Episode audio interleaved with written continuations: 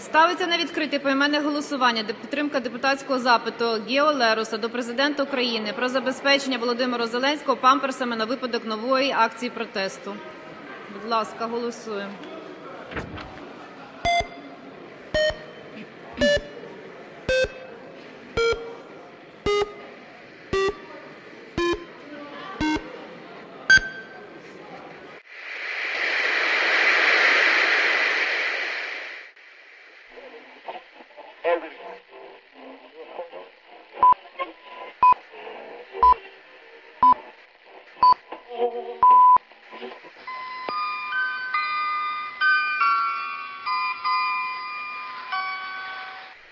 Доброго дня, шановні слухачі. В ефірі інформаційна передача на радіо Епоха. Дозвольте привітати вас всіх з тим, що ми пережили державний переворот. У студії Микита Корнієв і далі новини.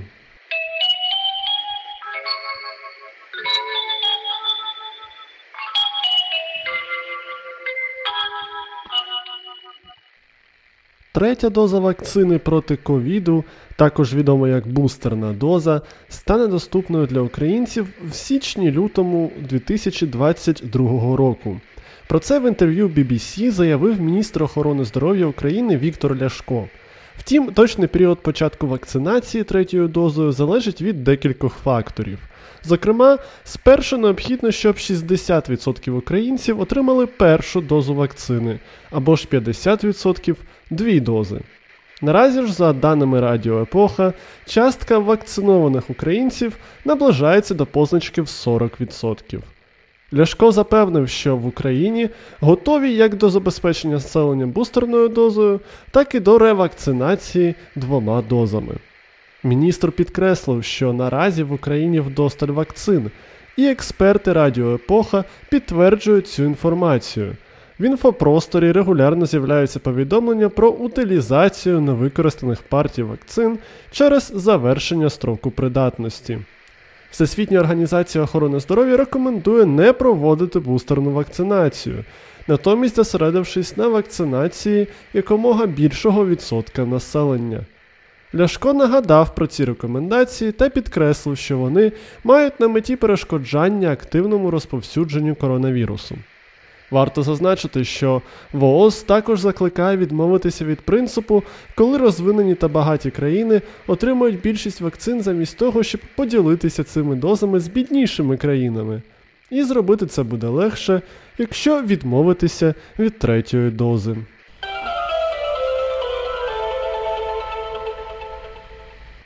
Продовжимо тему.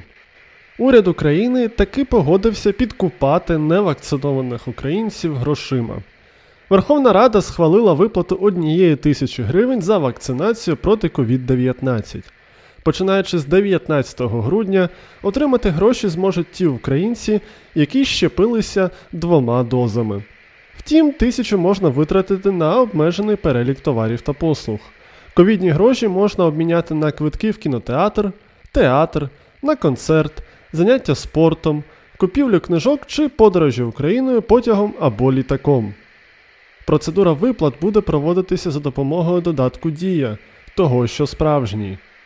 Загальний розмір хабаря для антиваксерів становить 8 мільярдів гривень, а ще 3 мільярди мають виділити на початку наступного року. І поки офіційна програма виплат ще розробляється, шахраї вже розгорнули чергову схему з грошей. Так, деякі українці отримують повідомлення про виплату ковідної тисячі, яке містить фейковий сайт одного з українських банків.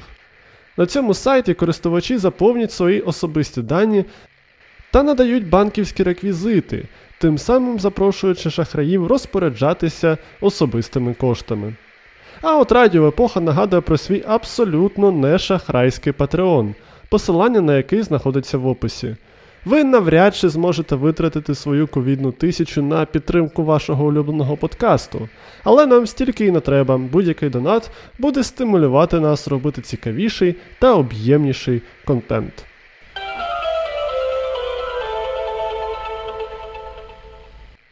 Громадянина Вірменії оштрафували за пост з фотографією Зеленського та свастикою.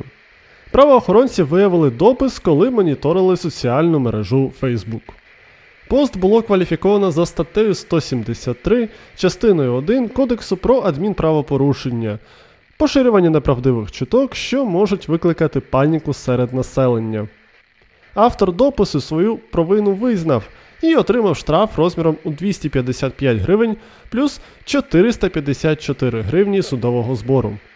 Це не перший подібний випадок. У березні чернігівський користувач соцмережі Однокласники був оштрафований на 14,5 тисяч за лайки чужих постів з закликами до повалення Зеленського і фізичної над ним розправи.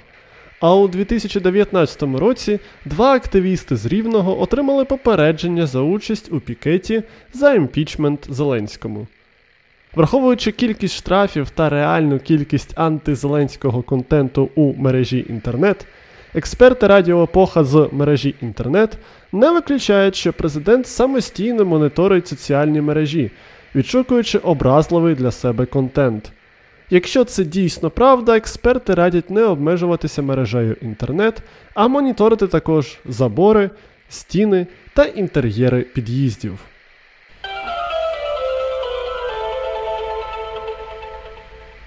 Софія Київська, штаб Талібану. Це не тема чергової пропагандистської передачі на російському телебаченні, а реальна думка невідомого співробітника корпорації Google.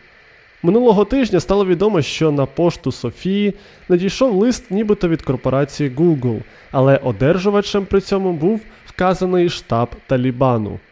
Перший заступник директора заповідника Вадим Кириленко, який повідомив про цю подію, заперечив базування штабу Талібану на території Софії.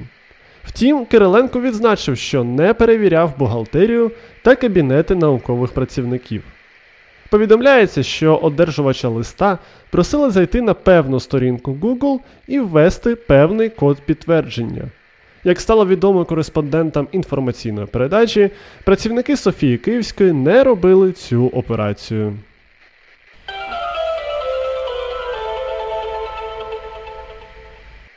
Український супутник Січ готовий до польоту у космос. Апарат пройшов усі необхідні випробування та відправляється на мис Канаверал, що у США, звідки буде запущений у космос. Старт запланований на 10 січня 2022 року. Зазначається, що супутник має виконувати виключно цивільні функції, але його запуск започатковує національну космічну програму на період до 2025 року. Ця програма, зокрема, має на меті і провадження космічної діяльності в інтересах національної безпеки та оборони, що буде незайвим у ці непрості часи.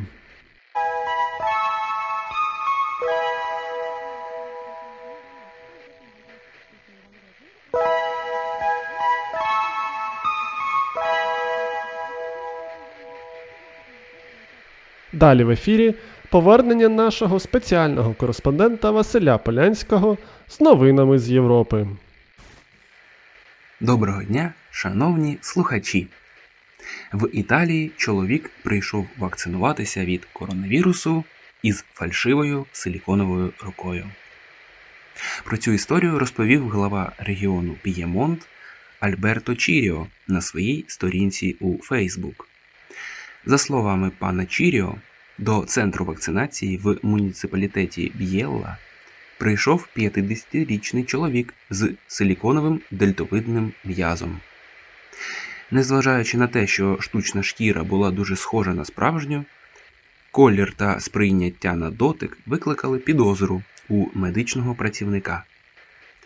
Після цього недолугий шахрай намагався переконати медика не повідомляти про цю ситуацію, але інформацію передали правоохоронцям.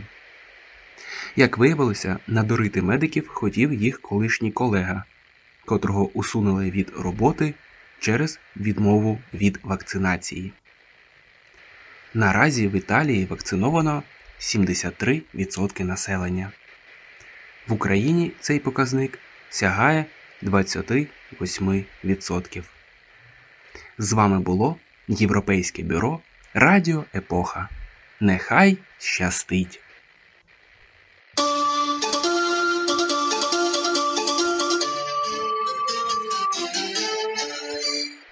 Новини спорту. Доки український тренер молдовського шерифа Віталій Вернедуб готує свою команду до протистояння із донецьким шахтарем у рамках Ліги Чемпіонів, ще один перспективний коуч з України готується очолити ще один клуб з пострадянського простору. Колишня суперзірка запорізького металурга Андрій Демченко очолить одну з команд прем'єр-ліги Казахстану. Про це повідомляють місцеві джерела, щоправда, не називаючи команду, яка пропонує контракт Демченку. За інформацією джерела, одразу кілька команд з Казахстану цікавилися послугами українця, і одна з них наразі готується розпочати переговори з фахівцем. Нагадаємо, Андрій Демченко є вихованцем запорізького металурга, і саме як гравець цієї команди запам'ятався українським шанувальникам футболу зі стажем. У Європі Демченко провів 4 матчі за Амстердамський Аякс. Як тренер, Демченко працював у Вересі, Львові та Металісті 1925, а за кордоном очолював Узбецький обод та грузинську ділу. Саме з ділою українець щойно виборов бронзові медалі чемпіонату, що, скоріш за все, і викликало інтерес до спеціаліста у більш престижному чемпіонаті Казахстану.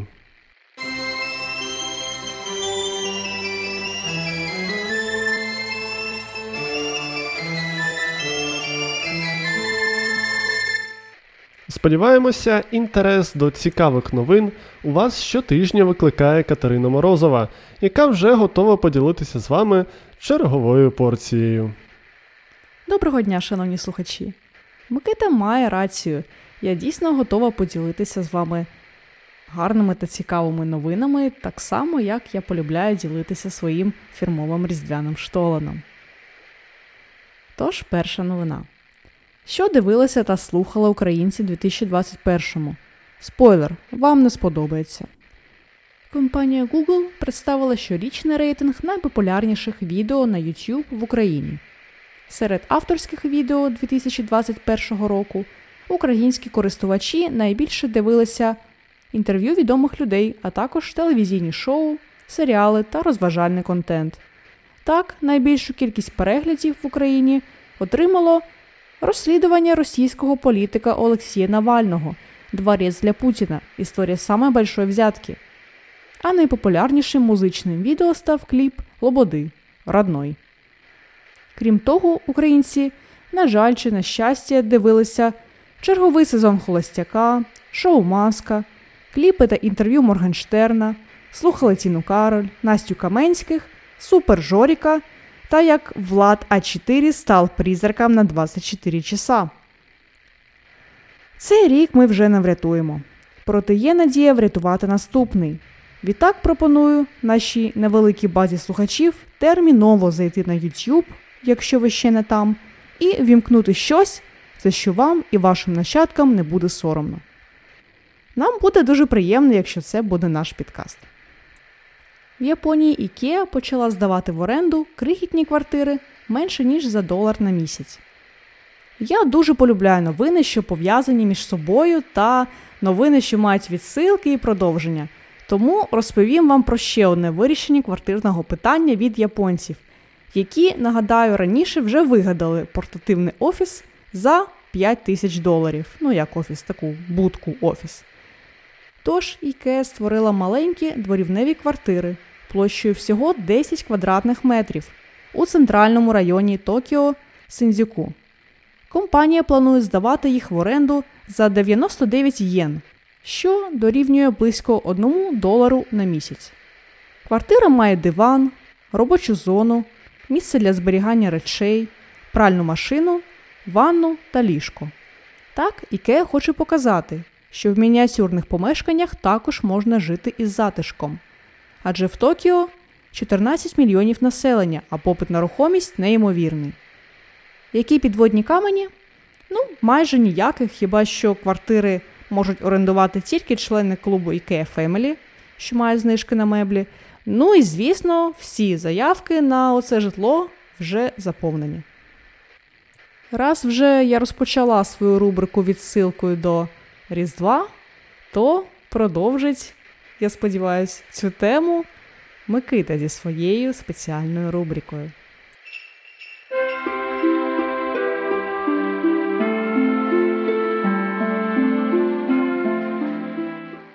Дякую, Катерино. Головну ялинку Лондона було встановлено на Трафальгарській площі, і це призвело до міжнародного скандалу. Справа в тому, що за традицією, в подяку за допомогу у Другій світовій різдвяне дерево лондонцям щороку постачає Норвегія. Ялинку, на яку цього року пав вибір норвежців, лондонці називають худою та негарною. Гілки дерева закороткі, а з одного боку помітна велика прогалина. Вже не вперше до норвезької ялинки є претензії. Схожа ситуація мала місце два роки тому. Тоді норвезький посол підкреслив, що у дикій природі справжні ялинки виглядають саме так, не ідеально. Цього ж року, не дивлячись на претензії лондонців, дерево міняти не будуть і прикрасять саме його. Фотографії ялинки Страшка можна знайти у телеграм-каналі Jingle Bells, за підтримки якого Радіо Епоха продовжує затишну святкову пропаганду. Посилання ми скромно залишимо у описі до випуску.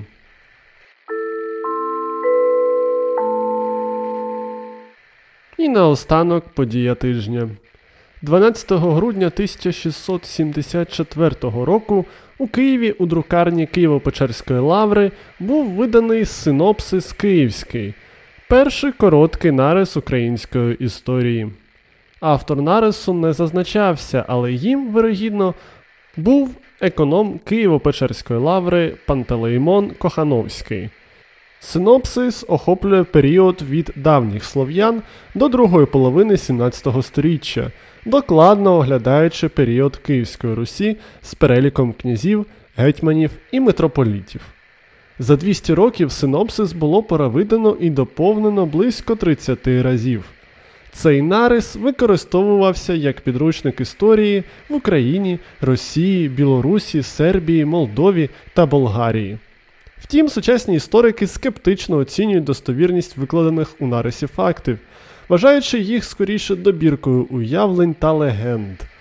Окрім того, для синопсиса характерні монархізм, провіденціалізм та промосковські тенденції, які, на думку авторів Вікіпедії, визначалися тодішньою політичною кон'юнктурою.